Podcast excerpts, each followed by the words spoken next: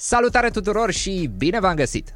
Invitatul meu la Dialog Liber este Mihai Precup. Mihai este secretar de stat în Ministerul Finanțelor, iar înainte de politică a fost lector la Universitatea Sorbona și este autor unei cărți despre private equity.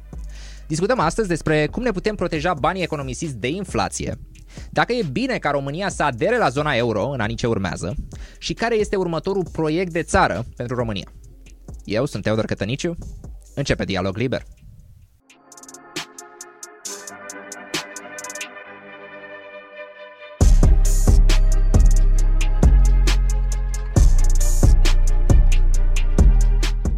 Bună ziua, domnule secretar de stat, salutare Mihai, mă bucur să te văd, bine ai venit la Dialog Liber, ce faci? Bună, Teodor, mulțumesc frumos pentru invitație, bine, cu multă muncă, implicat în proiectele de dezvoltare ale României. De-abia aștept să-mi povestești despre ele. Dacă să ne încălzim, am o serie de întrebări așa, warm-up question. Uh, astea sunt black and white, fără nuanțe. La dialog liber de obicei conceptul e că despachetăm nuanțe, aici nu. Asta am zici ori stânga, ori dreapta. Deci, în primul rând, prefer cărțile sau podcasturile? Ambele Cărțile mai mult. Cărțile mai mult, ok. Uh, YouTube sau Instagram? YouTube. Solid choice. Acum intrăm în pâine. Milton Friedman sau Thomas Piketty? A very good question, very difficult one. Uh, aș spune uh, Thomas Piketty. E influența franceză sau... De toate, indi- de toate. Este de la influența franceză, e unul dintre economiștii mei preferați, este un economist de stânga, uh, un economist actual, Uh, Milton Friedman este un mare monetarist care a pus bazele, unul dintre fondatorii economiei pe care noi o știm astăzi, însă avem nevoie de o gândire mai futuristă decât cea lui Milton Friedman, să înțelegem încotro merge lumea și ce măsuri ar trebui să luăm, să ne adaptăm la, la lumea viitoare. Uh, unul dintre lucrurile pe care Thomas Piketty le spune este că vrem, nu vrem, capitalurile au o productivitate mai, mult, mai mare decât munca. Deci cei care vor avea capitaluri vor reuși să acumuleze cu o viteză mult mai mare. Și atunci noi, ca și, dacă vreți, ca și guvern, ca și reglementator, trebuie să ne gândim unde se întâmplă acele excese în piață și să intervenim, astfel încât să avem o dezvoltare echitabilă, o dezvoltare uh, pentru toată lumea, astfel încât toată lumea să se bucure de o creștere economică, de investiții în, înspre, înspre țară. Și atunci ar zice Thomas Piketty, pentru că este, mi se pare mie, mai vizionar și mai actual decât Milton Friedman. Era și răspunsul de așteptat, având în vedere, evident, că tu vin din, din zona de stânga politică, da? deci uh, în uh, funcția pe care o ocup momentan uh, este o funcție cu suportul politic de la Partidul Social Democrat, dacă nu mă Afirmativ, înșel. da. Mm, ok, cool. Deci Milton Friedman nu era, n-aveai voie să spui. A, și, și faptul că am făcut o universitate, aș zice, de stâng, am terminat la Sorbona, am făcut uh, acolo de la master, doctorat, am și, după cum poate bine știi, uh-huh. am și predat mai mulți ani la Sorbona și, uh, atenție, chiar dacă nu se știe foarte bine, Sorbona este o universitate de stânga și poate am luat uh, influențe. influențele franceze uh, cu mine și am venit cu acest bagaj în România și iată-mă omul de astăzi. Ai studiat și la Academia de Studii Economice, asta acolo ți-ai început cariera academică, să spunem, cu licența în ce, finanțe bănci? Finanțe cum bănci. se spune în mod... Finanțe bănci. Are, are ASEU un ideological band, ei spune, cum ai spus la Sorbona, că Sorbona e un pic de stânga, ei zice că ASEU e în vreo direcție sau e de peste tot? Aș spune că ASEU reflectă societatea română și are o o rată de acceptare destul de mare și acum studenții la SEMI se pare că sunt foarte polarizați. Ai unii care sunt foarte buni, alții care vin pentru diplomă. Uh-huh. Uh, n-am simțit neapărat o ideologie, am simțit România așa cum este, cu plusuri, cu minusuri, cu, cu toate mentalitățile uh, incluse. Uh, nu prea, în România sunt mai multe, ideologiile între universități se împar mai mult între universități de stat, care uh-huh. sunt și gratuite și plătite, uh, și universități private, unde sunt doar plătite. Și atunci ai ideologia aceasta. În Franța ai universități de stat care nu sunt plătite și sunt într-un fel de stânga care își doresc să recruteze cei mai buni, să le ofere burse și să rămână acolo să, să uh-huh. studieze și universitățile private care sunt extrem de scumpe. Știi foarte bine care sunt prețurile la o universitate din Marea Britanie sau din Franța. Sau din Statele Unite. Sau din Statele Unite, nu mai, mai vorbim intrăm. și chiar dacă din punctul meu de vedere vrem să vorbim sau nu vrem să vorbim, este și un criteriu de material, pecuniar, de acces înspre universitățile acestea uh-huh, mari. Uh-huh, absolut. Uh, din perspectiva, sunt curios, a experienței educaționale, pentru că ai studiat și la licență, cred că și în România și în Franța. Uh, sunt niște lucruri care au fost aparent diferite în uh, felul în care te duceai la ore la ASE și în felul în care te duceai la ore la Sorbona, uh, structura, curicula, filozofia de învățat, ai niște, nu știu, lucruri care au fost clar diferite? Cred că sunt foarte multe similitudini înainte. M-aș concentra mai mult pe asemănări decât pe deosebiri. Curicula era în mare cam aceeași, în sensul că aveam pentru licență, că m-ai întrebat de licență, nu? Aveam în licență ce poate să învețe un student? Poate să învețe uh, și lucruri de bază, lucrurile de bază. generale. În schimb, pentru master aș vedea uh, lucruri mai diferite, în sensul că masterul în România de multe ori mi se pare că este o formalitate pentru a avea ceva în plus la salariu, uh-huh. spre deosebire când am făcut în, în Franța și am și predat la master și uh-huh. pot să spun că studenții erau foarte interesați să facă stagii după master, de aceea erau foarte captați de către profesor pentru că vreau să fie recomandați pentru a obține cel mai bun stagiu.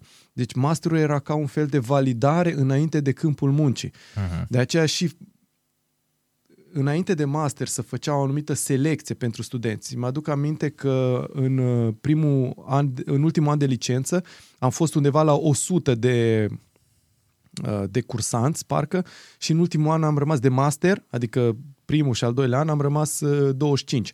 Uh, Pentru că în ultimul an, în al doilea an de master, s-a făcut o selecție și nu era suficient numai să fi trecut primul an cu note, ci trebuia să profesorii sau cei care conduceau masterul trebuiau să aibă încredere în tine că vei găsi locuri de muncă bune care să reflecte calitatea masterului. Uh-huh. Pentru că în funcție de asta se făcea un clasament. Uh-huh. Și atunci studenții sunt foarte interesați în partea de master să se implice, să fie alături de profesor pentru a fi recomandați la cele mai bune stagii. Iar după stagii, după cum, cum a fost și cazul meu, ești angajat într-o anumită bancă. Interesant, în România nu există, din câte știu eu, cifre transparente referitor la uh, rezultatele anumitor programe de studiu. Știu că în Olanda, când am aplicat eu la facultatea asta deja în 2013-14, Uh, existau astfel de site-uri, uh, cred că finanțate de guvern, în care vedeai practic rata de, uh, în primul rând rata, procentul studenților care terminau programul dintre cei care au început și apoi dintre ei care terminau, câți dintre ei aveau, aveau locuri de muncă și erau niște bracketuri de venit, adică aveai și o idee despre ce fel de bani puteai să faci când terminai facultatea, nu știu, de business, de computer science.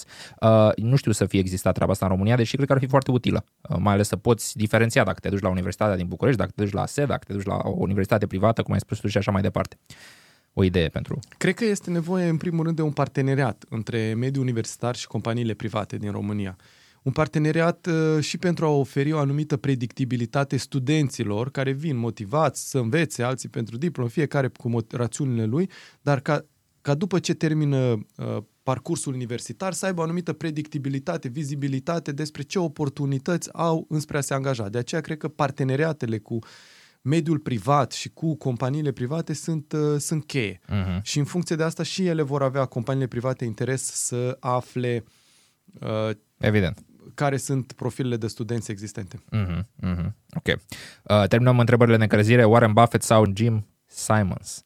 Uh, de la Renaissance Technologies. De uh, departe, Warren Buffett, pentru mm, cei care ne urmăresc, Warren Buffett se concentrează pe investițiile, se numește acel value investor, se concentrează pe investițiile în consolidare de companii, are mentalitatea de a cumpăra o companie, a o păstra lung timp, de a se implica în managementul companiei, de a o face profitabilă și a o dezvolta. Uh-huh. Pe cealaltă parte, celălalt investitor este un investitor de hedge fund, deci partea speculativă este mult, mult mai mare. Uh-huh. Eu personal am fost un om care a plăcut să se implice în, în uh, activ în dezvoltarea companiilor.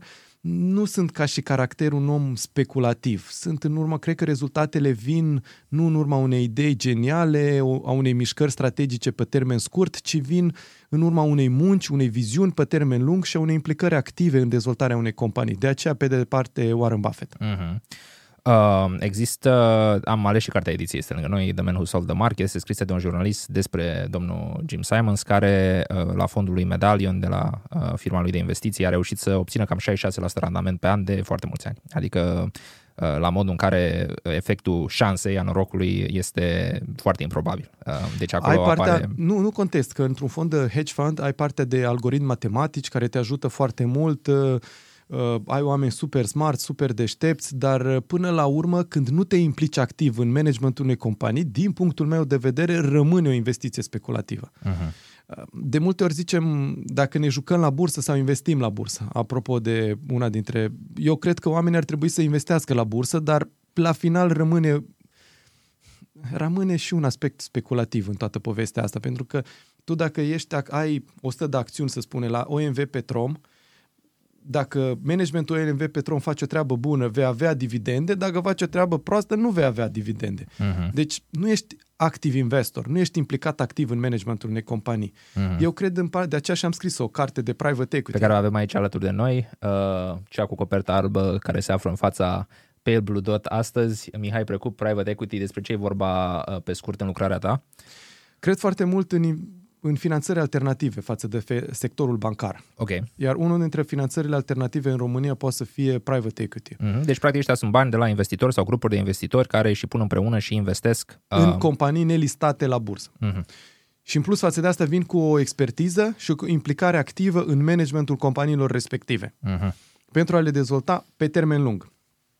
Pe de altă parte, uh, economia românească și cea europeană, până la urmă, astăzi este finanțată în proporție majoră de către sectorul bancar tradițional. Uh-huh. Este clar că nu avem cum să trecem peste crize cu ușurință fără să nu avem surse de finanțare alternativă. Uh-huh. Și avem exemplu ce s-a întâmplat în Statele Unite. Dacă te uiți în Statele Unite, uh, deși au avut probleme cu criza, cu toate dificultățile prin care au trecut, odată ce au ieșit din criză, au ieșit cu o viteză mai mare decât au ieșit europenii, companiile din Statele Unite, deoarece au avut surse de finanțare alternative la dispoziție. Piețele de capital, investițiile de private equity, sunt doar câteva dintre ele. Și atunci eu cred foarte tare că industria aceasta, care este încă una emergentă la noi în țară și în general în Europa de Est, este una emergentă, reprezintă undeva 3,14% din ceea ce se întâmplă okay.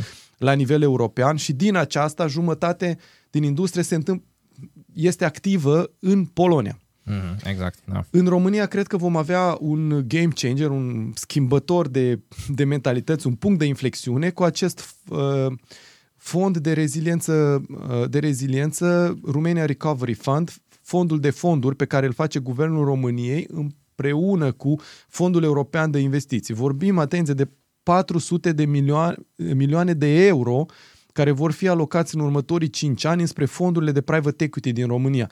Este o sumă de nemai auzit. Dar asta înseamnă că private equity nu mai e atât de private dacă vine finanțarea din bani publici, nu?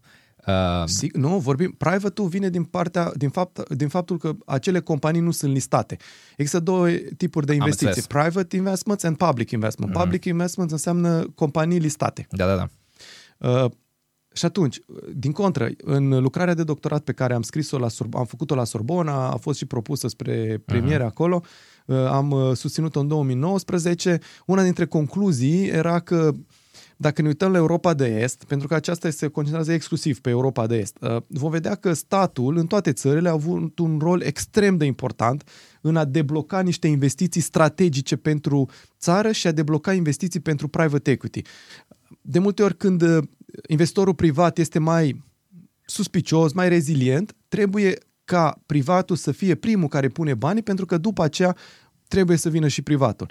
În cazul fondului de fonduri ca pe care... să pună banii prima dată. Prima dată, vină, da. da. Marea provocare pe care vom avea în cazul fondului de fonduri va fi faptul că va trebui să găsim surse de cofinanțare. Vorbind de 400 de milioane pe care le alocăm pentru venture capital, private equity, Marea provocare este că mai trebuie să găsim încă o dată pe atât din sectorul privat, nu uh-huh. noi, mhm. public. Uh-huh. Vorbim de companiile de management de fond care vor beneficia de acești bani. Uh-huh. Spre exemplu, obiectivul este ca fiecare companie de management de fond să obțină între 20 și 30 de, 20 de milioane de euro. De la investitori privați?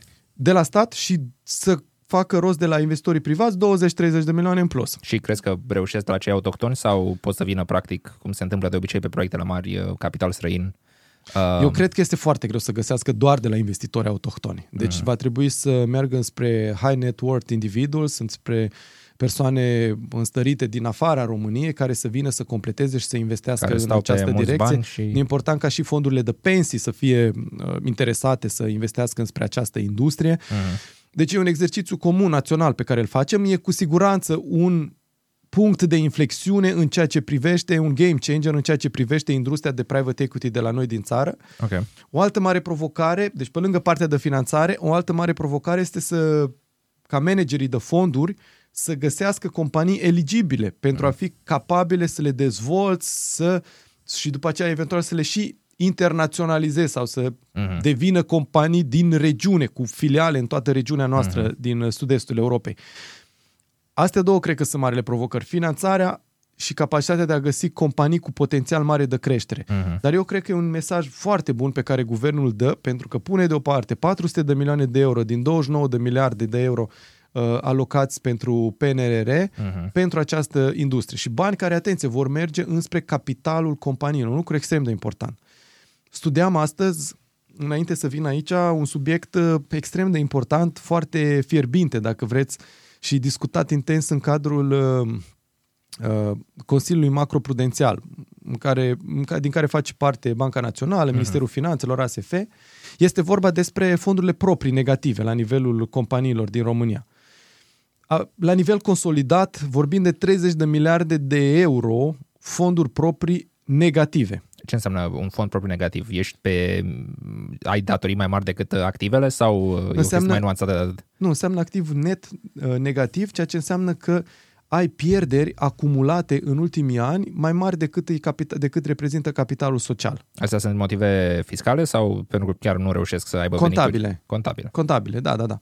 Uh, nu, nu fac venit, fac pierderi acumulate. Mm de ce fac pierderi acumulate? E o întreagă poveste. De ce fac pierderi acumulate? De ce? Ideea e în felul următor, că ducând fondurile de private equity înspre, companii, înspre economia reală, vom ajuta și la capitalizarea companiilor. Un, un element extrem de important pentru a crește intermedierea bancară. Uh-huh. Revenind la fondurile proprii negative, care sunt un subiect puțin diferit, ce vreau să spun? Uh, avem, de exemplu, uh, vreo 270.000 de companii care au fonduri proprii negative în, la noi uh-huh. în mhm. țară, 268.000 mai specific, din vreo 860.000 de companii înregistrate.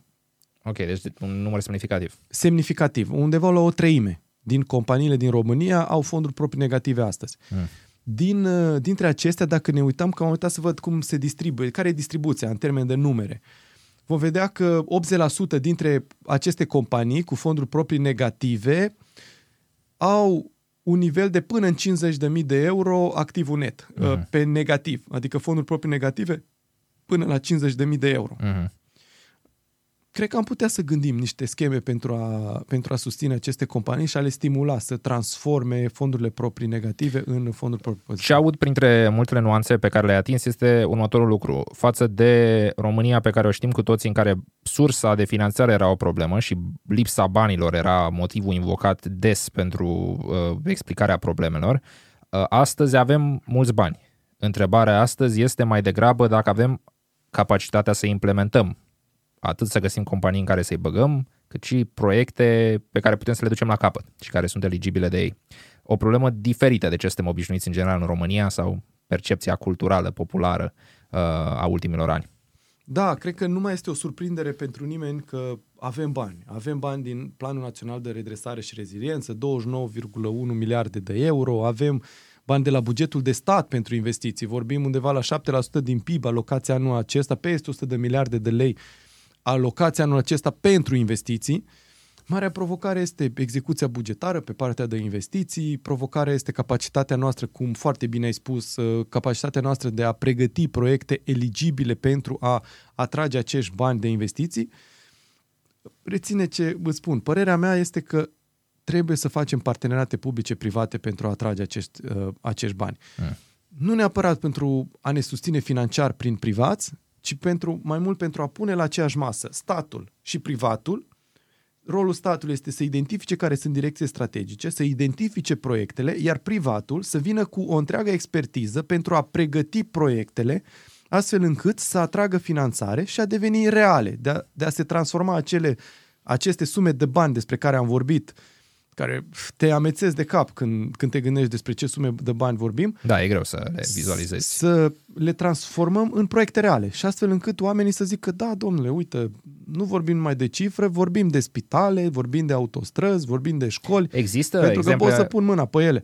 Și A... pentru asta eu cred că trebuie privatul să facă un parteneriat cu statul. Ai niște exemple de succes în uh, parteneriatele astea publice-private. Eu mă gândesc că acum mi-a venit în cap, uh, evident, uh, uh, parcarea de la universitate. Da? Acolo a fost practic terenul statului sau a primăriei în mod concret, specific și a fost dezvoltată de o companie privată în baza unui acord. Uh, deci parcarea înțeleg că este proprietatea privată a unei uh, firme. Este un exemplu simplu care îl văd zilnic, că mă lovesc de el, de parteneriat între stat și uh, un privat. Deci o parcare cu plată. Ce alte exemple în România am mai văzut de uh, parteneriate de succes, să spunem, când statul și uh, firmele private au lucrat împreună?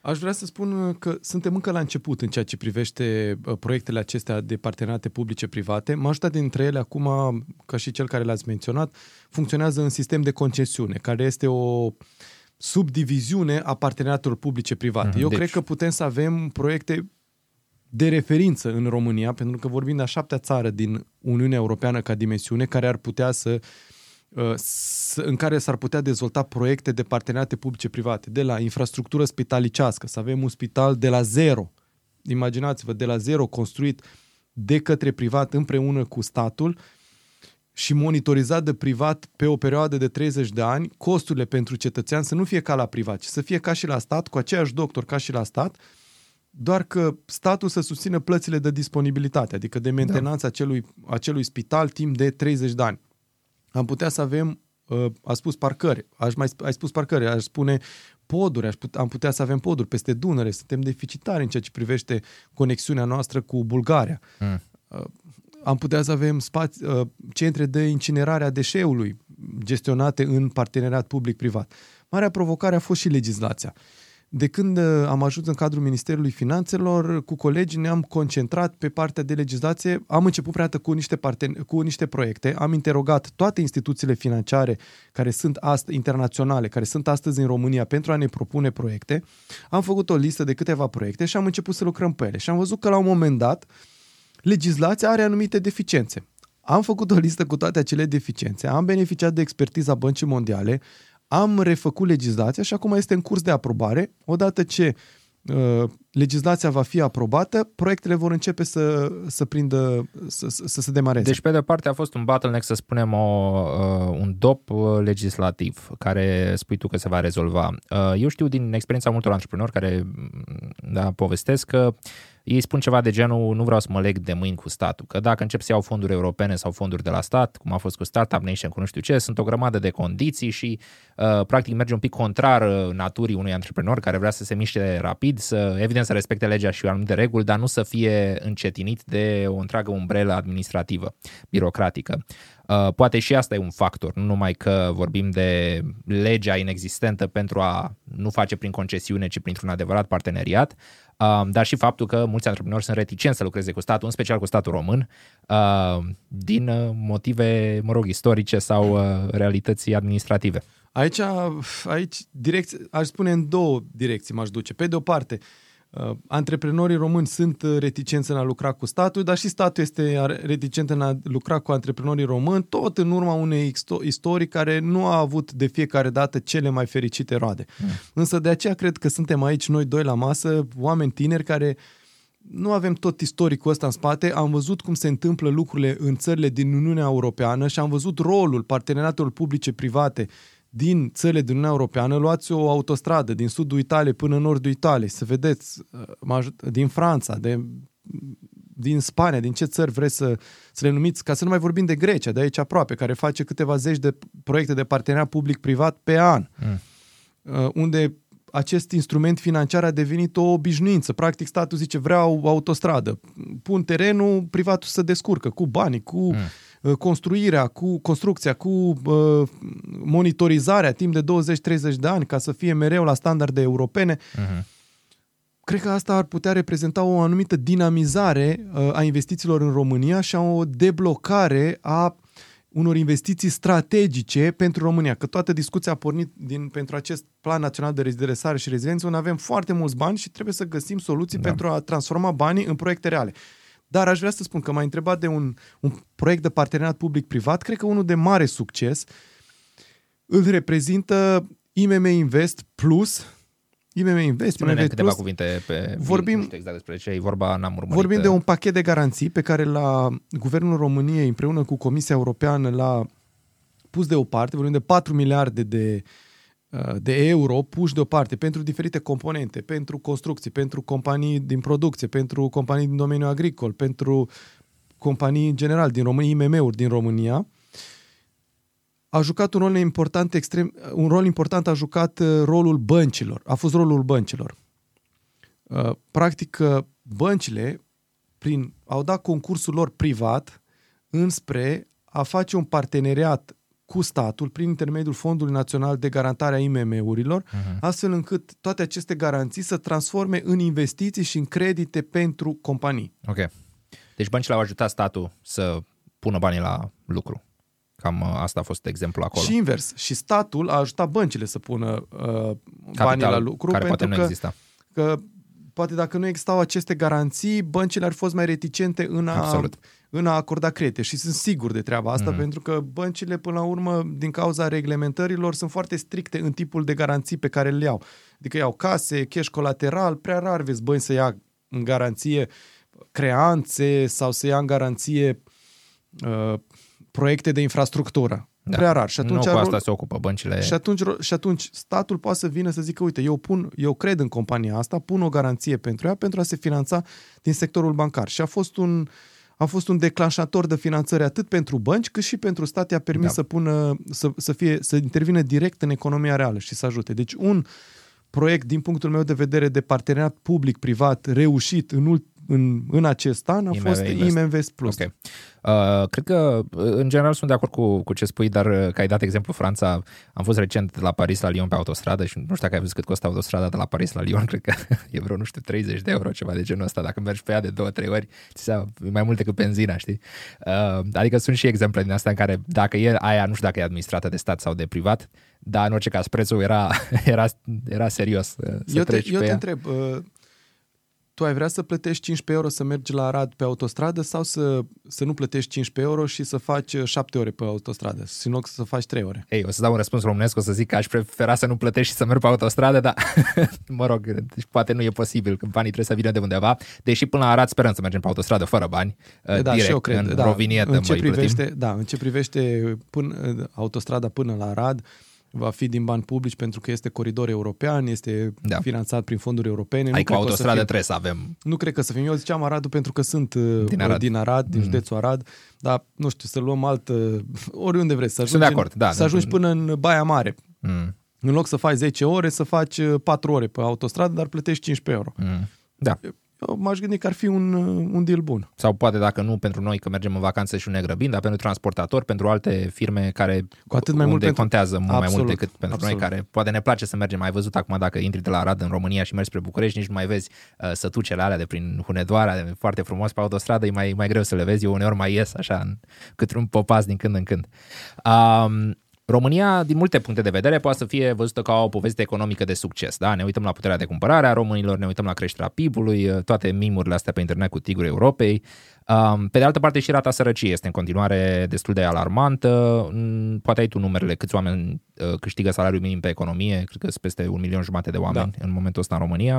Um, deci pare că prosperitatea nu e distribuită în mod egal uh, despre, despre care vorbim în ultimii ani. Uh, de ce? Unde sunt uh, din nou dopurile care să-i ajute pe oamenii ăștia care într-adevăr au nevoie de ajutor uh, să trăiască mai bine? Sunt...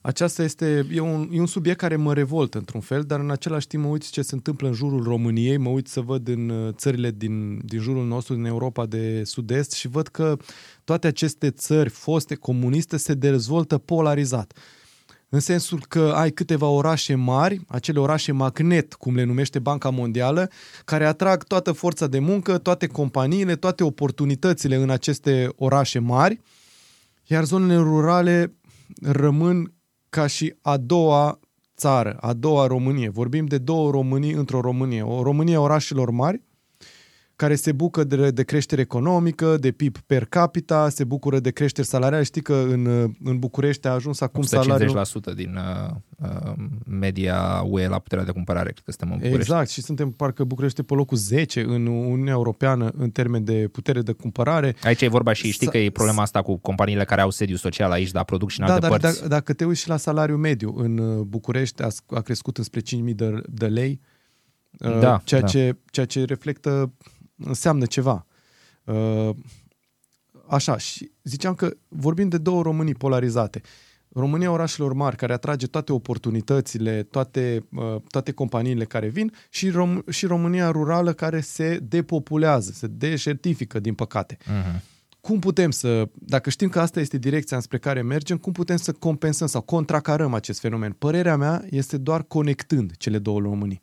Astfel încât cineva care locuiește în România Uh, rurală, eu care vin din mediul rural, să nu facă mai mult de jumătate de oră până uh, la locul de muncă într-un oraș mare din uh, România. Uh-huh. Uh-huh. Cineva din jurul Timișoarei, de exemplu, să nu facă din, de la sat până la locul de muncă mai mult de jumătate de oră. Uh-huh. Asta, asta ar fi cheia să nu depopulăm mediul, mediul urban, rural, mă iertați, să depopulăm mediul urban, rural și după aceea o altă, o altă oportunitate ar fi cred foarte tare, ca și om de stânga, că trebuie să dezvoltăm locuințe sociale în jurul orașelor mari. Uh-huh. Pentru că dacă mă uit cum va arăta România în 50-100 de ani, cred că marea majoritate a populației României va trăi în jurul a câtorva orașe mari. Uh-huh. Și atunci rolul nostru este, dacă știm că să construim locuințe sociale, pentru că știm că vom avea un aflux de oameni. Despre orașele. De aceea principale. mereu se vorbește și despre real estate, că ești tu implicat în industria aceasta de real estate.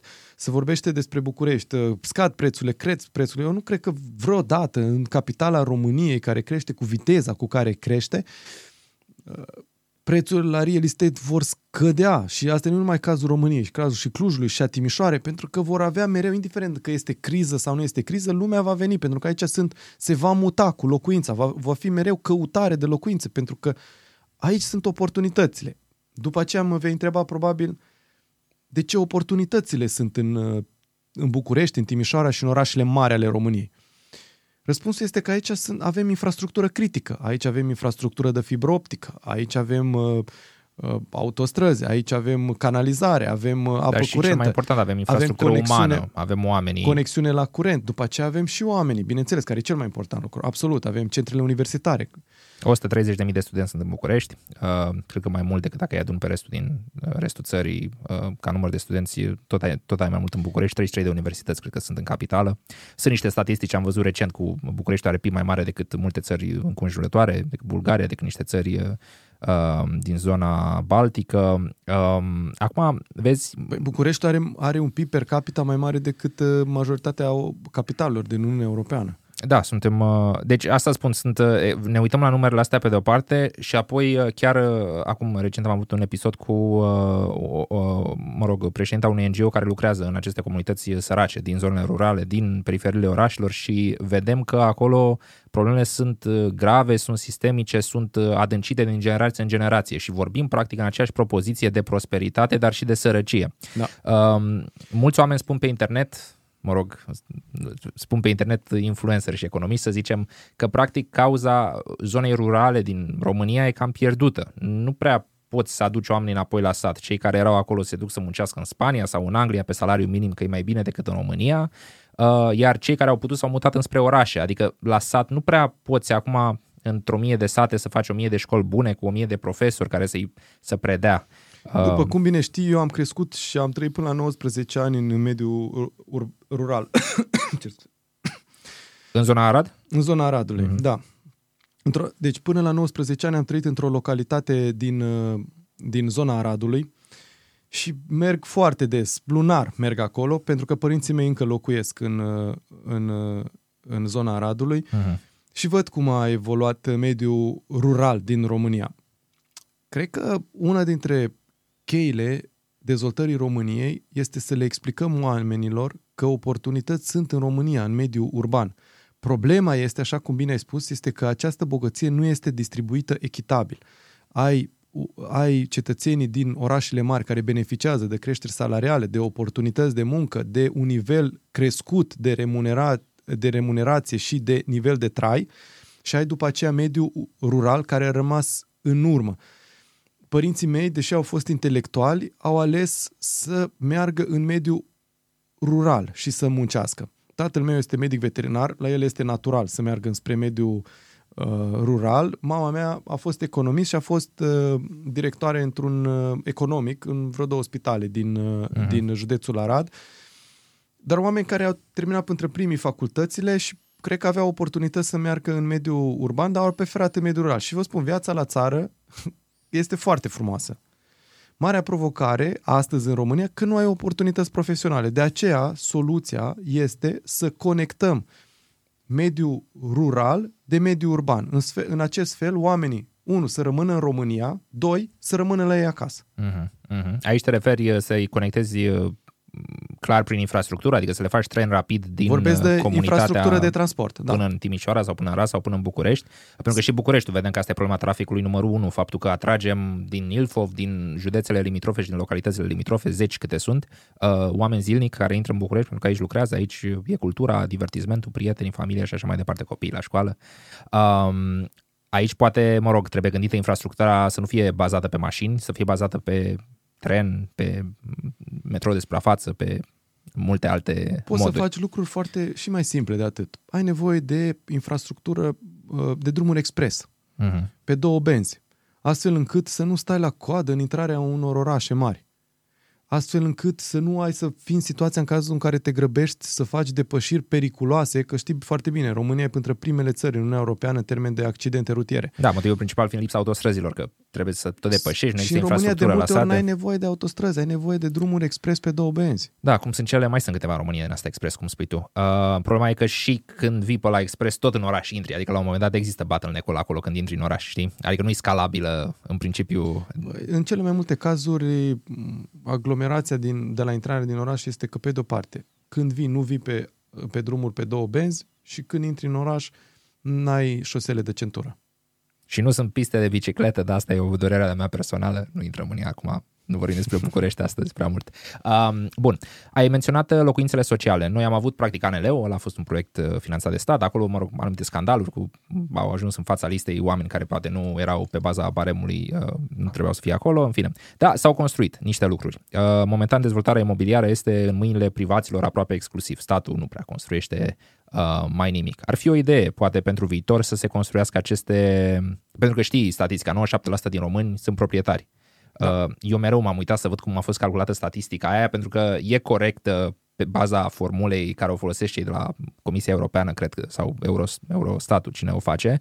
Uh, problema este că dacă te uiți un grup tău de prieteni sau mă uit un grupul meu de prieteni, nu cunosc 9 din 10 să aibă casa lor. Majoritatea stau cu părinții sau nu plătesc chirie sau plătesc chirie de la negru și așa mai departe. Adică statistica aia nu știu cât de, uh, cât de apropiată de realitate este, uh, deși eu cred că e un lucru bun, că mulți români sunt proprietari sau nu plătesc chirie măcar și ar trebui să rămână asta o realitate și pentru următoarea generație. Tu zici că e nevoie de intervenția statului, nu e suficient ca câțiva dezvoltatori imobiliari să construiască ieftin în, nu știu, domnești sau ce mai fac ei pe acum. Eu cred că intervenția statului este prioritară în orice fel de sector. Poate că de aceea ziceți că sunt de stânga, dar gândește, gândește în privat. Un privat poate să facă o investiție de 1, 2, 3, 5, 10, 100 de milioane. Statul poate să facă investiții de miliarde, are capacitatea asta de a atrage fonduri europene și de a derula proiecte mari investiționale. Avem un mare proiect uh, de dezvoltare, este, este vorba despre cartierul de justiție. Un uh-huh. proiect uh, dezvoltat împreună cu Banca Europeană, care acum, din câte știu, așteaptă autorizări autorizații tot din partea Primăriei Generale a Municipiului București uh-huh. pentru a se declanșa.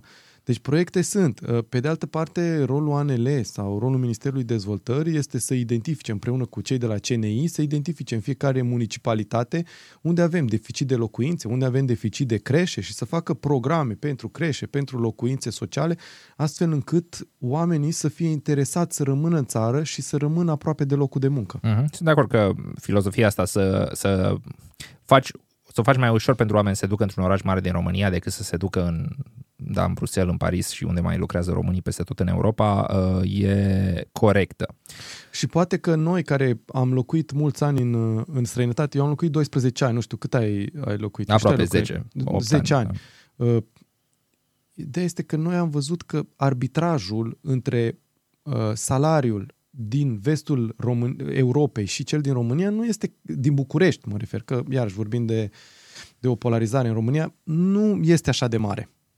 Și atunci eu cu atât mai mult mi-aș dori să văd români să aibă mai mult curaj să vină spre România. Uh-huh. Dar este greu. Când ai plecat, cum, ai, cum am plecat eu în 2007 din România, PIB-ul per capita în România era 36% din media europeană. Astăzi uh-huh. este 70 și ceva la sută, spre 70 spre 80%, 76 parcă, da. uh, la sută din media europeană. Dacă te gândești te gândești la România doar gândindu-te cum era România în 2007, este o ecuație falsă. De aceea, cred că e nevoie de oameni ca și noi să iasă mai mult, să vorbească, să spună câte oportunități sunt la noi în țară, pentru că altfel riscăm ca acești români competenți, dornici să facă ceva pentru România, să fie asimilați în mediile în care trăiesc. Uh-huh. Și să le explicăm că există oportunități la noi în țară pentru a face business, pentru a lucra în mediul public, pentru a uh, studia, pentru a uh-huh. avea o carieră universitară.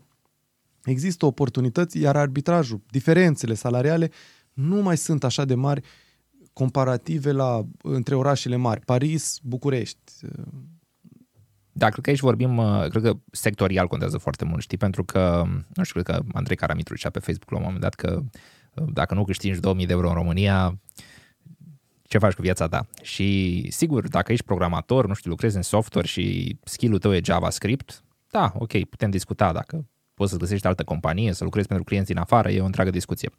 Acum, dacă ești, uh, nu știu, îngrijitor de spații verzi sau ești uh, menajeră sau ești, faci ceva muncă din asta care, în principiu, nu necesită nu știu ce fel de studii și cunoștințe, acolo e mai complicat să ai un trai uh, bun în România, deși nu e imposibil, dar mă gândesc, principiul ăsta, dacă, decât să lucrezi pe salariu minim în România, mai bine te duci să lucrezi pe salariu minim în Franța sau în Anglia, sau dacă poți în SUA, cu atât mai mult.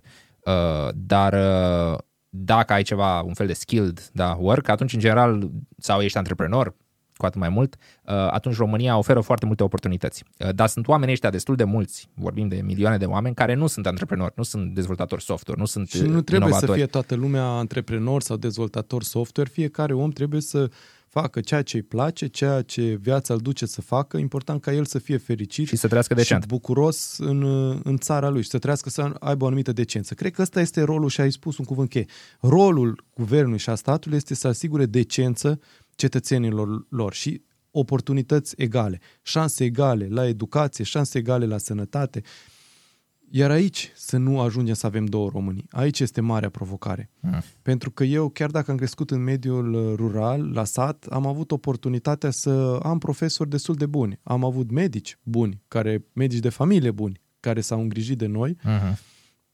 Astăzi este mai greu să convingi tinerii să meargă să devină medic, la sat, să devină profesor la sat, este foarte greu, mai ales când este și ușor să pleci în străinătate, când este ușor să te muți într-un oraș mare, uh-huh. este foarte greu și e păcat, pentru că dacă statul nu-și cultivă uh, și nu le asigură aceleași șanse oamenilor, își pierde capacitatea de selecție. Poți să ai un, uh, un inventator genial, un mare matematician în mediul rural, poți să ai un mare uh, canotor în uh, mediul rural. Și atunci e păcat să nu ai capacitatea de a, de a atrage.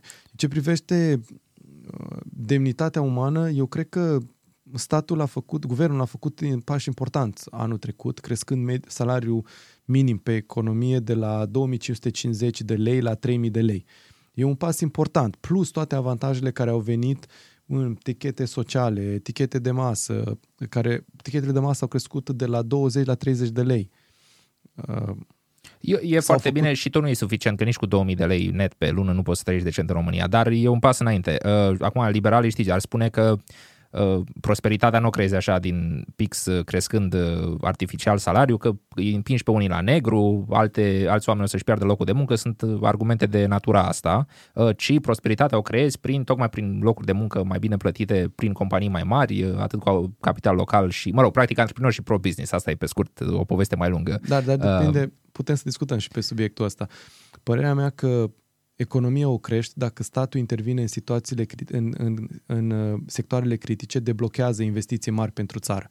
Și vine și se implică atât cu expertiză cât și cu bani privatul, din păcate, se va orienta mereu exclusiv în, înspre profit mm. și se va orienta exclusiv înspre orașele mari. Vedem ce se întâmplă. Rolul statului să zică, ok, vă dau facilități, dar mergeți și construiți o fabrică nu lângă București, la 20 de kilometri de București, ci construiți-o la 20 de kilometri de Huș. Da, da. În felul ăsta se asigură că locuri de muncă, locurile de muncă sunt păstrate uniform la nivel național. Uh-huh. Deci statul trebuie să aibă o viziune strategică pe ceea ce, în ceea ce privește. Privatul, de aceea vorbeam și de Piketty, privatul va fi interesat exclusiv de maximizarea cheltuielii. Unde am costurile cele mai mici, unde am infrastructura, unde am oamenii, uh-huh. basta. Uh-huh. Uh-huh. De acord. Uh, trebuie să existe un balans acolo. Eu uh, sunt, să spunem, ideologic, mă aflu pe baricada unui stat uh, mai eficient, care face mai puține lucruri mai bine, dar uh, sunt de acord cu tine că sunt multe momente în care mediul privat nu are motivațiile necesare și atunci statul trebuie să intervină, să spunem, pentru bunăstarea comună. Apropo de bunăstarea comună, după pandemie, acum cu război, am văzut uh, cu toții la supermarket, la raft, uh, prețurile au luat o razna. Uh, oamenii nu mai știu unde să-și pună economiile. Și cei care reușesc să mai economisească, că mulți nu mai reușesc să economisească nimic, cheltuiesc câți bani au, uh, cei care mai reușesc să prindă din salariu un pic să ciupească, să pună deoparte, nu știu unde să-i pună, sub saltea, în bancă, Uh, acum cu băncile o să discutăm, au dat faliment prin SUA niște bănci mari, uh, tu unde ți pune economiile, ce reușești să salvezi din salariu, ce face cu ei ca să îi ții măcar de inflație, să ai oarecum uh, protejați? Dacă m-aș gândi pentru a-i proteja, i-aș plasa în titluri de stat, deoarece reprezintă risc zero din perspectiva mea.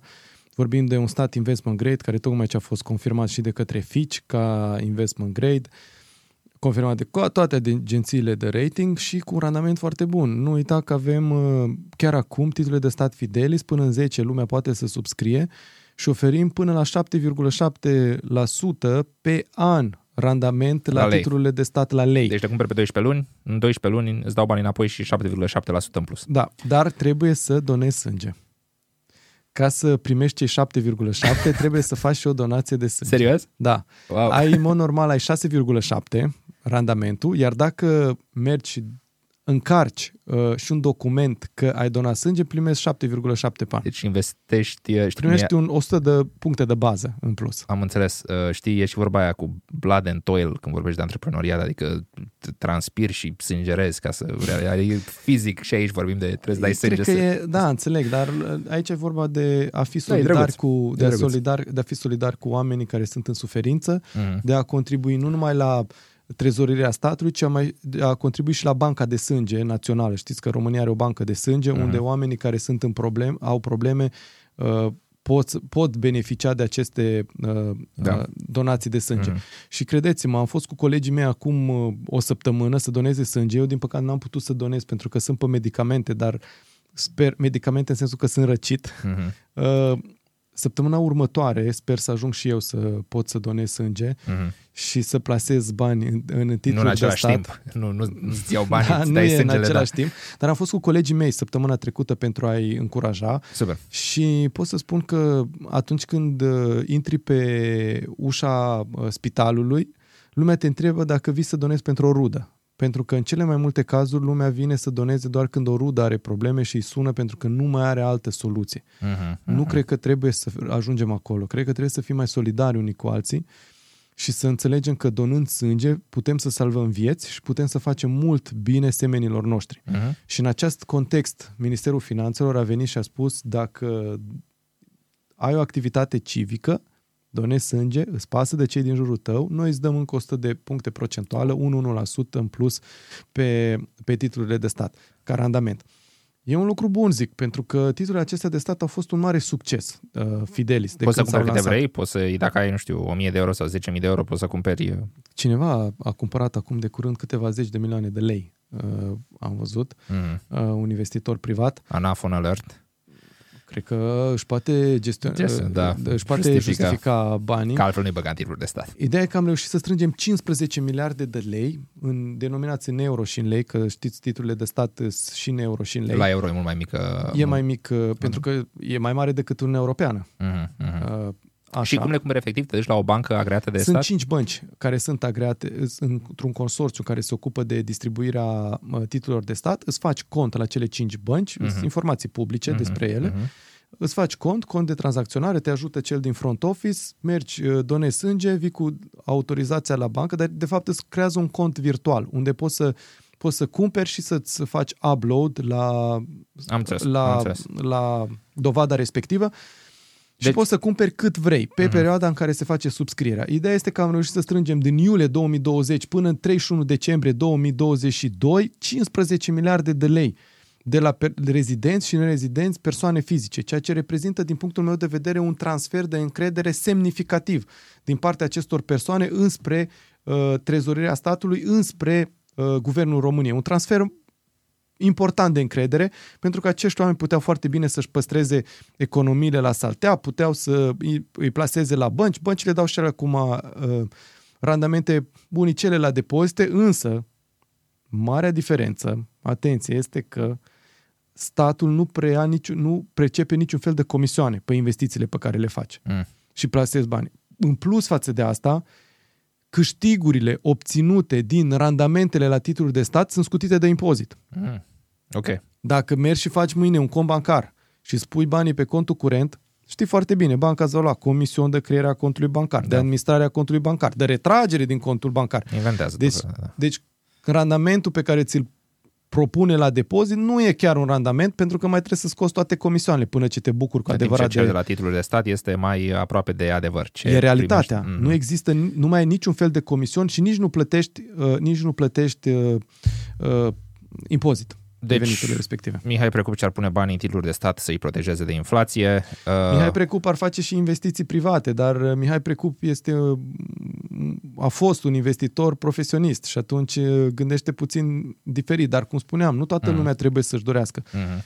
Uh, Mihai Precup are o aversiune mai mare înspre, înspre risc, dar nu toată lumea trebuie să aibă această uh, Bine, oamenii au aversiune văzut, spre risc. apropo că spuneai de titluri de stat, uh, Mihai, uh, s-au uitat și în SUA, unde au văzut că Silicon Valley Bank, cea mai importantă bancă din sectorul tehnologic, a dat faliment practic peste noapte, în decursul a 30 de ore, oamenii au început să scoată în masă, da, în masă banii din depozite. Uh, și există poate nu numai o încredere în stat, dar o lipsă de încredere poate uh, și în, da, în uh, zilele ce au urmat acestei vești.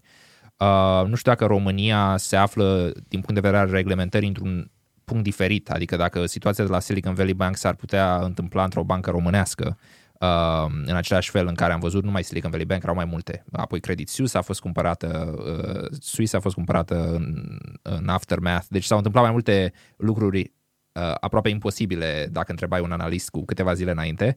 Uh, în România n-a dat din fericire faliment nicio bancă, dar riscul există dacă se strâng buluc dintr-un motiv la o bancă și își scot toți banii în același timp, s-ar întâmpla același lucru ca la Silicon Valley Bank? Vă spun ceva ce n-am mai spus, vă spun în premieră. Cred că la nivel mondial sau cel puțin în țările dezvoltate avem o mare provocare în ceea ce privește expunerea mare a sectorului bancar înspre titluri de stat. Mm.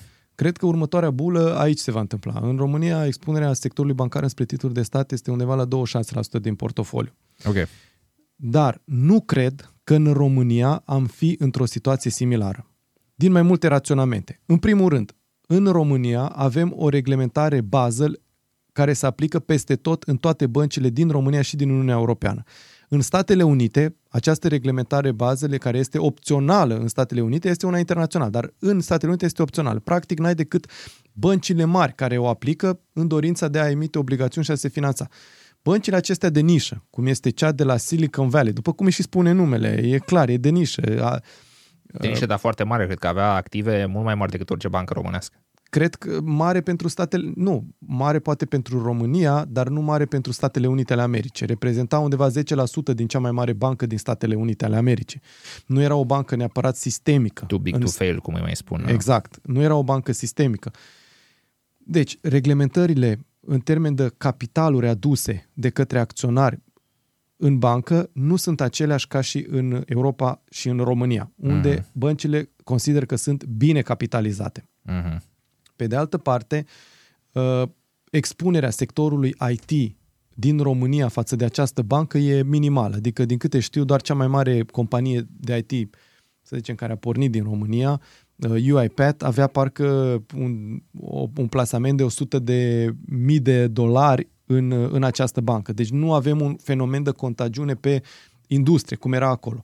De ce au venit toate aceste companii din IT? Asta e altă problemă înspre această bancă. Au preferat să-și placeze depozitele după 2020, 2021, știi, în pandemie, uh, companiile de IT au explodat în termen de valorizare. Uh-huh. Efectiv, au explodat. Toate bursele au explodat au făcut foarte multe lichidități. Mulți dintre ei au făcut uh, exituri, cum au făcut și mulți, poate, prieteni ai noștri care au lucrat uh, la UiPath în perioada respectivă și au vândut din stock options, din acțiune pe care le dețineau și au încasat... Foarte uh, mulți milionari foarte... români s-au creat în câteva săptămâni atunci. Exact.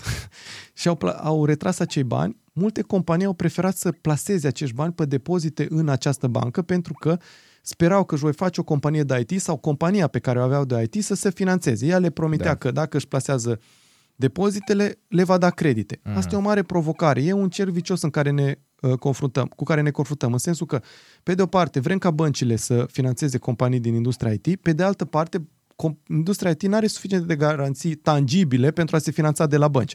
Și în acel caz au ajuns un compromis, că banca e finanța. Mm. În Europa ar fi mai greu. Mm-hmm. În Europa, ca o companie de IT mare, vorbesc, nu de cele mici care sunt startup-uri, vorbesc de companii mari, pentru a se finanța, în general, trebuie să beneficieze de IMM Invest Plus, despre care vorbeam adineauri, sau garanții din partea statului, pentru a fi eligibile înspre mm. un credit bancar.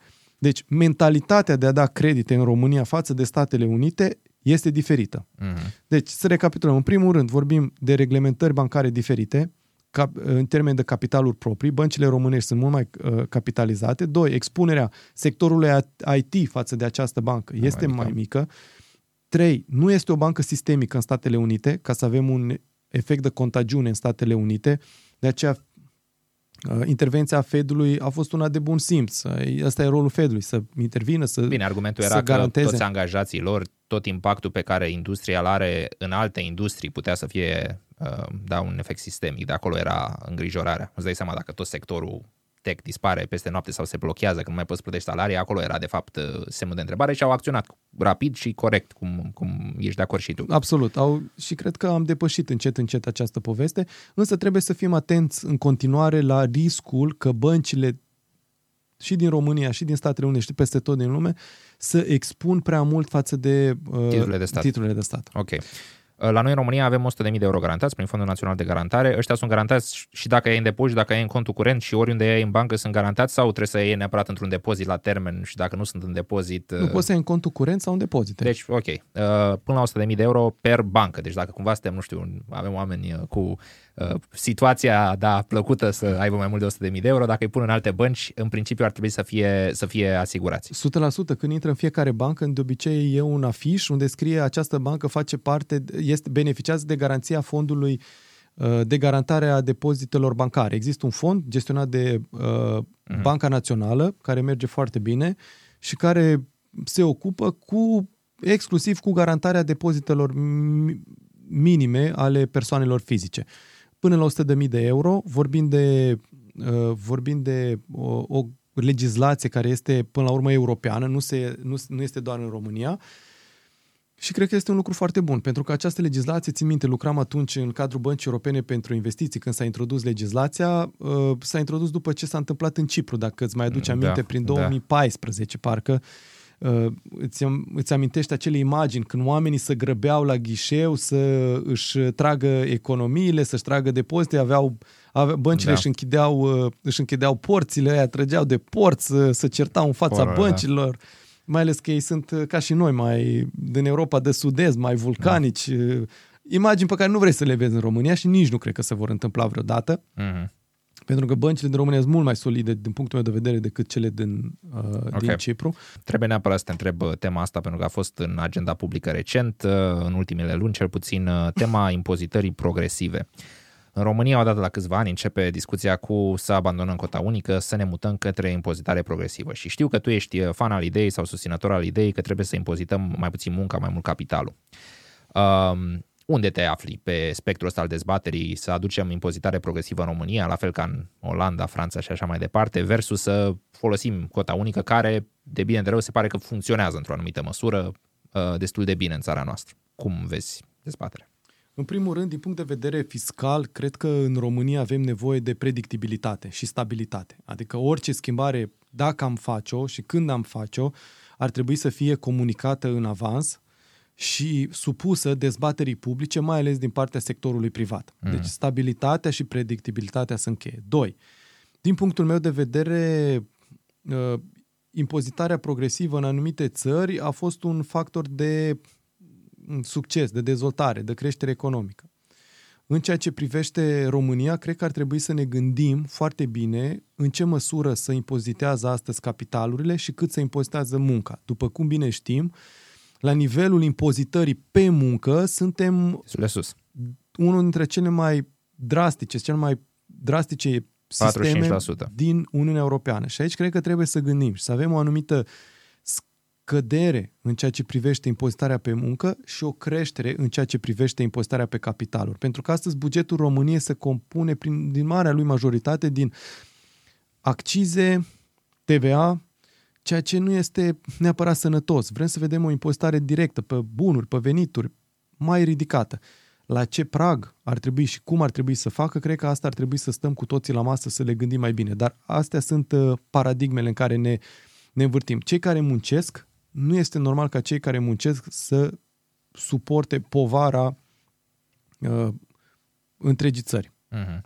Bine, în principiu, eu cred că e un lucru corect să impozitezi consumul. Adică când vii și impozitezi active, să spunem că te duci, practic ce spui tu este să fie taxele mai mici pe salarii și mai mari pe acțiuni, pe dividende, pe chirii, pe lucruri de genul ăsta. Practic, oamenii bogați nu-și câștigă banii din salariu, foarte puțin, nu știu, un manager de bancă sau de multinațională câștigă 30.000 de euro pe lună. Majoritatea au dividende în general, aia e care principală, fie că sunt companiile lor, fie ale altora. Uh, noi chiar am avut uh, da, schimbarea asta recentă în care dacă ai broker în România plătești, nu știu, 1% Uh, din uh, valoarea tranzacției. Deci s-a simplificat chiar în direcția liberală uh, taxarea da. câștigurilor de capital.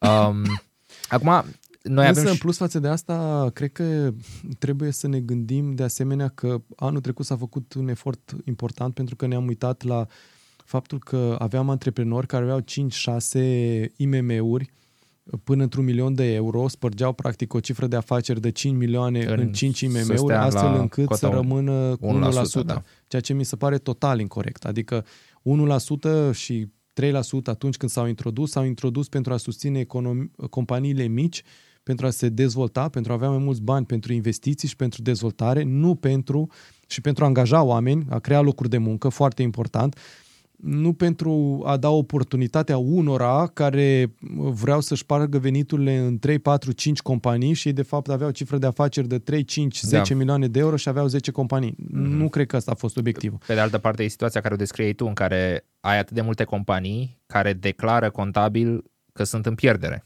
din vari motive. Practic, inginerie și optimizare financiară, dar ajungeai și în situația în care 16% nu se plătea pe, pe companii. Știi, principiul de bază e taxe mici și clare, le plătește toată lumea, taxe mai mari și complicate, toată lumea încearcă să găsească modalități uh, să se eschive, eschiveze. Iar cu 1% de bine de rău, lumea cam îl plătește. Că și e foarte simplu, e, foarte, e extrem de important ca taxarea pentru a stimula conformarea voluntară să fie simplă. Uh-huh.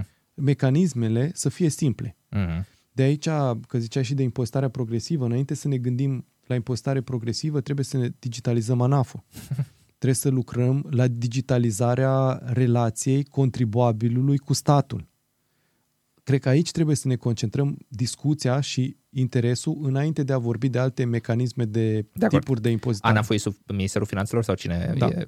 Ok. Uh, pentru că ANAF e povestea horror la, știi, la toată lumea, cam pe toată lumea care o, aduci la, o aduc la podcast. Dacă le cer să-mi dea un exemplu de, știi, uh, uh, uh, bureaucracy gone wrong, vine ANAF, știi, și ai auzit și tu, am auzit și o grămadă de povești din astea. Adică te duci în stradă și vorbești cu oamenii care stau la coadă, de obicei bătrâni, să-și plătească nu știu ce și îți spun o grămadă de povești cu propriri puse aiurea și așa mai departe. Uh, pentru mine nu e fezabilă ideea unei impozitări progresive pragmatică, adică n-ai putea să o implementezi în condiții în care etajul 3 de la ANAF nu prea vorbește cu etajul 1 și nu prea știu ce se întâmplă. Adică acolo e clar prima intervenție. Și apoi faptul că nici taxele care ar trebui plătite în mod normal... Deci sunt de acord cu tine. În primul rând, la, uh, principal lucru cu care trebuie să ne pe care trebuie să ne concentrăm este digitalizarea ANAF-ului uh-huh. și mhm. digitalizarea relației contribuabili. Uh-huh. Dacă nu avem aceasta, în primul rând afectăm conformarea voluntară. Oamenii, ca să se conformeze voluntar, trebuie să aibă o interacțiune directă, feră, corectă, transparentă cu da. autoritatea publică. Uh-huh. După aceea, modul de plată trebuie să fie simplu, facil, transparent. Apoi putem să vorbim de alte mecanisme de, da. Uh, de impozitare. Mhm. Iar banii ăștia, ca să se digitalizeze ANAF-ul, vin din PNRR. Adică ei uh, chiar există și o să fie livrați și nu mai e nici vorba de unde găsim finanțarea. E alt uh, subiect de avem bani, trebuie să-l implementăm. Uh, nu știu dacă ai tu vreun timeline sau vreun update la când ne putem aștepta la un ANAF, uh, probabil e multidisciplinar, nu e numai Ministerul Finanțelor, că și la digitalizare trebuie să facă ceva, nu-mi dau seama care e structura din jurul operațiunii. Uh, spațiul public, virtual sau cum îi spune, e deja un pas înainte, baby steps, foarte bine, primesc înștiințări pe e-mail acum, ceea ce mă bucură. Și cred că îl poți să-l downloadezi inclusiv pe, pe aplicație, pe, aplicație, pe, pe ghișeu, dar și pe telefon. Da. Mm. Poți să-ți depui declarația unică, dacă ești atât de bogat încât uh, depui o declarație unică, poți să o faci pe telefon direct. Păi, uh, cum nu toată lumea depune o declarație unică? Nu, cei care au venituri doar din salariu. A, doar din salariu nu, că plătesc, plătește da. firma, am înțeles. Da. Nu, sunt, nu e toată lumea de la fel de norocoasă ca și tine. Da, acum știi cum e, nu sunt bogat, dar declarația tot trebuie să o trimit. A, asta e, am înțeles. Uh, deci în dezbaterea, ca să o ducem la, uh, la un final, dezbaterea cu impozitarea progresivă, e o discuție amplă, dar trebuie să înceapă în primul rând cu digitalizarea ANAF-ului uh, și, cum ai spus tu, trebuie să existe predictibilitate, nu putem să facem de pe o lună pe alta, de pe un uh, quarter pe celălalt. Și trebuie să o gândim doar în perspectiva în care scădem impozitarea pe muncă și creștem impozitarea pe capitaluri. Uh-huh, uh-huh. În principiu, în principiu ăsta e un, uh, e un lucru corect. Practic, uh, acolo cred că era problema majoră. Dacă impozitarea progresivă însemna uh, doar salariu, Adică ăia care câștigă mult, care oricum sunt puțini. Știi că masa la noi în România sunt pe minim sau foarte aproape de minim. Păi și asta este o altă poveste. Uh, cum identificăm... Sunt, e foarte... Cum identificăm uh, uh, populația țintă căreia poate să-i se da, adreseze da. o asemenea mm. postare. Și cred că oamenii trebuie, care câștigă venituri din salariu, trebuie să fie protejați și oamenii care uh, câștigă venituri decente trebuie să fie protejați. Cred că asta este important. Vrei doar să te orientezi spre averile foarte mari din țară. Dar până ce ajungem acolo, Hai ai să... făcut un rezumat foarte bun, digitalizarea ANAF, să vedem ce facem cu impozitarea pe muncă, ce facem cu impozitarea pe capitaluri uh-huh. uh, și trebuie să vedem toate aceste excese care s-au făcut în trecut. O, uh, antreprenori care făceau 5, 6, 10 companii Uh, de câte un milion de euro ca să plătească 1% în loc să plătească 16%. Cum Asta a fost o intervenție bună și au făcut anul ăsta uh, în sensul că trebuie să ai angajați pe IMM, nu mai poți să ai IMM fără angajați. Adică trebuie să, să ai angajați și te limitează legea la numărul de IMM-uri pe care poți să le crezi. Mm-hmm, da. Deci ne mișcăm în direcția bună încet, încet. În România nu prea mai auzim de, sau n-am auzit cel puțin în spațiu public, de tema euro. Euro era pentru noi, că tot vorbim de proiecte de țară, da, noi am avut uh, NATO și Uniunea Europeană. Poate un pic Schengen, Schengen ne cam, ne-am apropiat la modul în care nu prea mai e vina noastră. Adică suntem la... Sigur, putem tot timpul să facem mai mult, dar e cam... Știi cum e. Nu da. prea putem să facem noi personal multe lucruri să schimbăm outcome-ul. Ne cam lipsește un proiect de țară, euro părea să fie un proiect de țară, dar e euro oportun pentru România astăzi? Unii economiști autohtoni spun în mediul online că n-ar fi bine pentru România să adopte euro până în 2030 sau poate până chiar mai târziu. Tu cum vezi dezbaterea cu euro și leu nostru? Care câștigă lupta? Cred că moneda euro este astăzi mult prea scumpă pentru buzunarul românilor. După cum bine spuneai și tu, Adineaur, un milion și jumătate de oameni trăiesc cu salariu minim pe economie. A adopta astăzi euro ar însemna să ai o creștere mai mare a prețurilor decât a salariilor și ar deveni o monedă mult prea scumpă și România rămâne cu un gust, dacă vrei, nu prea plăcut, mai amar la adoptarea și o memorie negativă cu privire la adoptarea monedei unice. Însă, adoptarea monedei unice trebuie să rămână o prioritate pentru România. E un lucru extrem de important. Trebuie să știm care este direcția spre care ne îndreptăm să dăm un termen, eu nu aș îndrăzni să spun un termen, pentru că nu depinde de o persoană sau nu depinde de un factor, e un cumul de factori. Noi trebuie să ajungem în termen de PIB per capita, ce vorbeam adineaur, adică acea convergență reală la nivelul mediei europene. Mm. Ăsta trebuie să fie obiectivul nostru. Când am atins media uh, uh, Uniunii Europene, putem să ne gândim realist să stabilim un calendar de adopție euro. Însă, între timp, este extrem de important să lucrăm pe criteriile de convergență nominală. știi foarte bine că pentru a adopta euro ai nevoie doar de conver- criterii de convergență nominală. Care e checklist-ul? spune rapid. Îți trebuie datorie publică în PIB până în 60%. Pe care ne încadrăm. În care ne încadrăm. Deficit uh, uh, bugetar trebuie să fie în, în media uh, Uniunii Europene, țărilor din până în 3% deficit bugetar. Ok, asta până... ca să explicăm în cuvinte simple, să nu cheltuiești mai mult bani decât faci. Trebuie să există o... Exact. să fie aproape. Pe de o parte, să rămânem în linie, să rămânem în linie cu termenii de convergență nominală, dar marea provocare este pe partea aceasta reală, de economie reală. Mm. Trebuie să treci, creștem puterea de cumpărare a românului. Mm-hmm. Când ajungem cu puterea de cumpărare a românului în media europeană, putem să adoptăm un calendar realist. Mai ales, cum spuneam adineauri, în ultimii ani, România a făcut progrese enorme, adică am crescut de la 36% din media Uniunii Europene la PIB per capita în 2007 acum. la plus peste 70% astăzi. Da. S-au făcut, mergem în direcția bună, începem să depășim țări din jurul nostru în termen de PIB per uh, locuitor. Apropiem de Portugalia am văzut în prezent, am depășit Grecia, am depășit uh, Croația, dacă nu mă înșel. Suntem uh, nu mai suntem chiar la coada clasamentului. Începem să ne mișcăm în direcția bună.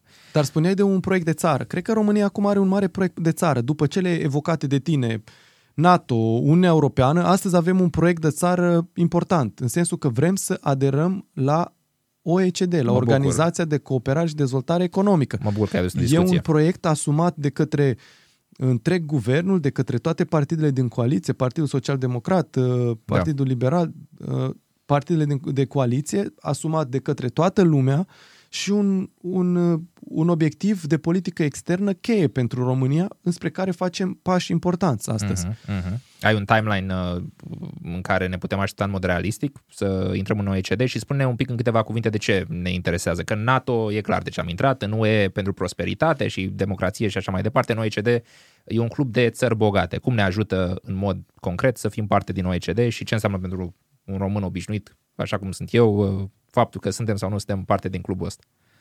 Pentru un român înseamnă joburi mai bine plătite, locuri de muncă mai bine plătite și investiții mai multe în România. Și o, să vă, o să-ți explic. Vorbim OECD, Organizație de Cooperare și Dezvoltare Economică, reprezintă un club al țărilor dezvoltate și a economiilor consolidate din uh, întreaga lume. Faptul că noi ajungem să facem parte din acest club presupune că am trecut anumite etape și că ne-am aliniat în ceea ce privește dezvoltarea economică, politicile publice, democrația cu țările din acel club. Uh-huh.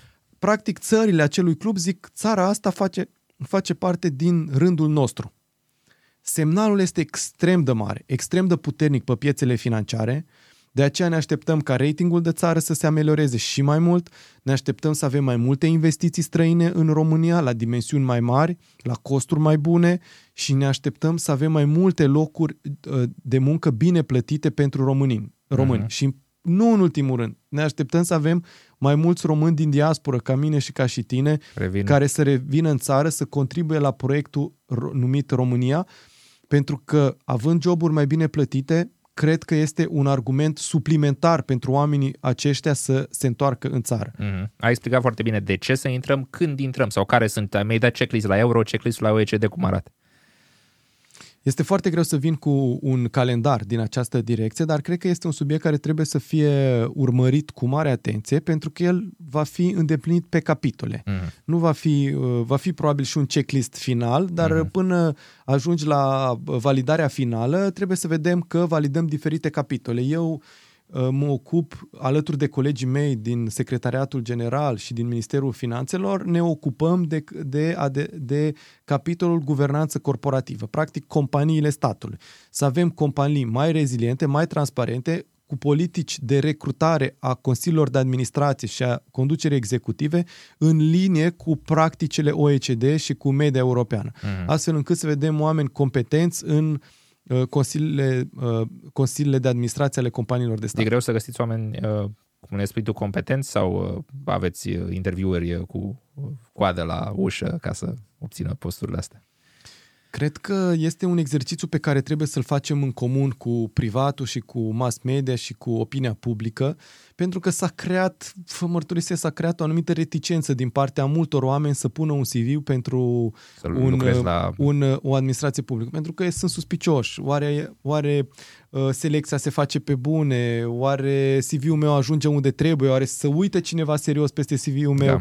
sau muncesc să fac degeaba o aplicație. Eu pot să spun că în toate procesele de selecție în care am participat, selecția s-a făcut foarte profesionist și foarte serios. Mm. De aceea încurajez oamenii să monitorizeze uh, site-urile ministerelor pentru că în perioada asta se vor scoate multe poziții la concurs. Avem 216 companii pentru care doar undeva 20-30 au deja consilii de administrație uh, recrutate. Uh-huh. Deci vom avea un proces destul de important, plus că este obligație în Planul Național de Redresare și Reziliență să reducem numirile temporare, provizorii, cu 50% în administrația publică okay. centrală pe următorul până în 2024, la finalul 2024. Deci e un an interesant okay. să ne uităm să vedem care Cine sunt... își dorește să schimbe România și din interior sau prin companii de stat, nu trebuie neapărat să devină secretar de stat, să intre în, nu știu, vreun partid politic, poate să o facă și pe competență într-un astfel de, de concurs. Ai venit uh, spre mine, presupun, pe Bulevardul Magheru, e un meș mare acolo la Ciclop, să spunem că la o săptămână gratis, să pui orice mesaj pe el, să-l vadă toți bucureștenii, orașul în care te-am auzit spunând că n-ai trăit în altă parte de lume decât în București, ce ai vrea bucureștenii să vadă pe acest meș? Un mesaj, o imagine, poate fi orice. Mesaj ar fi, ai încredere în România? Punct. Ce fond mare, 72, uh, fără grafică, doar, doar text. Ai încredere în România? Cred că ca imagine aș pune România cu oamenii. România nu este, România este astăzi unde este pentru care oamenii pe care are. Nu vorbim de munți, nu vorbim de câmpii. În primul rând, mi este drag să trăiesc în România și în București prin, interac- prin calitatea interacțiunii pe care o am. Uite, faptul că astăzi sunt aici într-un podcast cu tine și că reușesc să vorbesc cu un român ca și tine, eu mă bucur și dau slavă lui Dumnezeu că sunt în România și că trăiesc în București. Uh, clima îmi place foarte mult. Uh, deci, pe scurt, ai încredere în România, merge în direcția cea bună, crește, România se dezvoltă și se dezvoltă cu o viteză mai mare decât uh, media Uniunii Europene și mai mare decât celelalte țări din Uniunea Europeană. Uite, avem anul ăsta pre- uh, previzionat o creștere de 2,8%. FMI zice că o să fie peste 3%. Uh, Comisia Europeană puțin sub 2,8%, dar suntem peste Polonia, care are parcă 0,8%, Mm. Uniunea Europeană parcă ca și medie un 0,7%. Mm-hmm. Deci creștem ne dezvoltăm cu o viteză mai mare decât cea a țărilor din jurul nostru, de aceea ai încredere în România. Mihai Precup, îți mulțumesc pentru dialog, îți doresc uh, lectură plăcută și îți doresc mult succes în tot ceea ce îți propui Eu îți mulțumesc și a fost o mare plăcere să dialogăm și să aștept alte ocazii. Cu mare plăcere, runda 2. Mersi. Yay, we've done it. Oh, nice.